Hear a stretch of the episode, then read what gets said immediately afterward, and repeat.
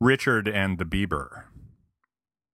The 83rd Annual Academy Award nominations were announced earlier this week, and there's been a burglary. Which is to say, Daft Punk has been robbed. Which is to say, Daft Punk's soundtrack for Tron Legacy should have been nominated for Best Original Score. This, of course, is my opinion, and since I'm not a member of the Academy, I don't have any say in the matter. But of the five movies whose scores were nominated, only two were memorable, one was forgettable, one featured Dido, grounds for immediate disqualification in my book, and the fifth used an old Beethoven ditty for its denouement, which, quite frankly, is cheating. I assume Daft Punk was a shoe in for the nomination, if not for the win. Their score was widely praised, epic in scope, and Daft Punk has a severe handicap. They're French. And as we all know, Oscar loves it when people overcome their disabilities. I can't say I'm surprised, though. While Oscar loves an underdog, Oscar also fears change, and Daft Punk's soundtrack was full of change. It was an amalgam of new and old, electronic and acoustic, experimental and conventional, French and not French. It's tough to wrap your head around. Me, though, that's my jam, man. Give me the weirdness, the far out stuff. I'll listen to anything. It is for this reason, this appetite for subversion, that many have accused me of not liking music. People will frequently put music in quotes, as I just did when referring to the music that I enjoy. This is to imply that what I listen to is not actually music. It's as if referring to my music as music is an insult to legitimate music everywhere. Unfortunately, I do not have a very good response to this assertion. A lot of what I listen to is indeed an affront to music.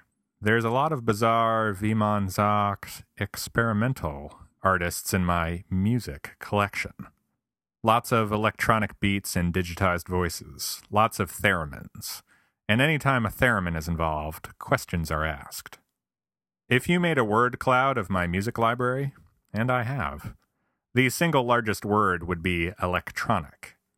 Show tunes and smooth jazz would have probably won out, but they're both two words. Sorry, Richard and Kenny. Electronic is an umbrella term, though. The electronic phylum contains many subgenres. It includes, but is not limited to, the Japanese video game soundtrack subgenre, the 1950s experimental baby electronic womb music subgenre, and of course the guys making music with dot matrix printers subgenre. Is the guy who programs his Commodore 64 to print in such a way that the printer prints to a beat a musician? Is he making music? I'm not sure. Apparently, I think he is, but I don't have much to back that up. I also have an entire album of Christmas songs in the style of classic Nintendo games called 8 Bit Jesus that I find amazing. So even if I had something to back that up with, would you really take me seriously? It probably isn't helping my case that as I write this, I'm listening to that Justin Bieber song that some dude slowed down 800% and released on the internet to much fanfare a while back. If you haven't heard this, it's kind of amazing. At regular speed, it's a terrible three minute pop song. Slowed down 800%, though, it transforms into an epic half hour soundscape. It's like a blend between whale song and something Bjork would come up with if she were on horse tranquilizers plus just a tinge of Justin Bieber mega puberty thrown in. Not helping my case even further is that this three minute pop song slowed down 800% really doesn't sound far off from the music I normally listen to. It's calming, lyricless, and sleep inducing. Technically, I guess there are lyrics, something about you smiling, but since they're slowed down 800%, it's sort of hard to tell that they're lyrics.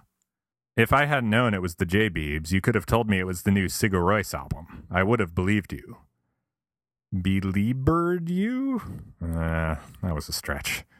It was be belabored, even? Wow. Anyway, knowing all this, knowing my inability to separate the wheat from the chaff, the Kanye Easts from the Kanye Wests, you might find it somewhat ironic that I was in charge of the school radio station while I was in college. I was the proverbial Brian Austin Green, only without any of the musical taste. No, not even the mid 90s musical taste. The programming director at the station was always loath to put my show on the air because she dismissed it as, and I quote, beepy shit. Every semester, as she was going over the schedule with the board of the radio station, when she got to my time slot, she would say, and then it'll be Pat's beepy shit for two hours.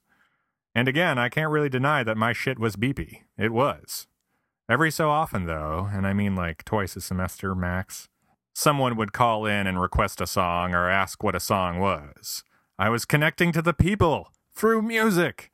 Or, well, baby shit. Close enough. There's something primal about music, or even beepy shit.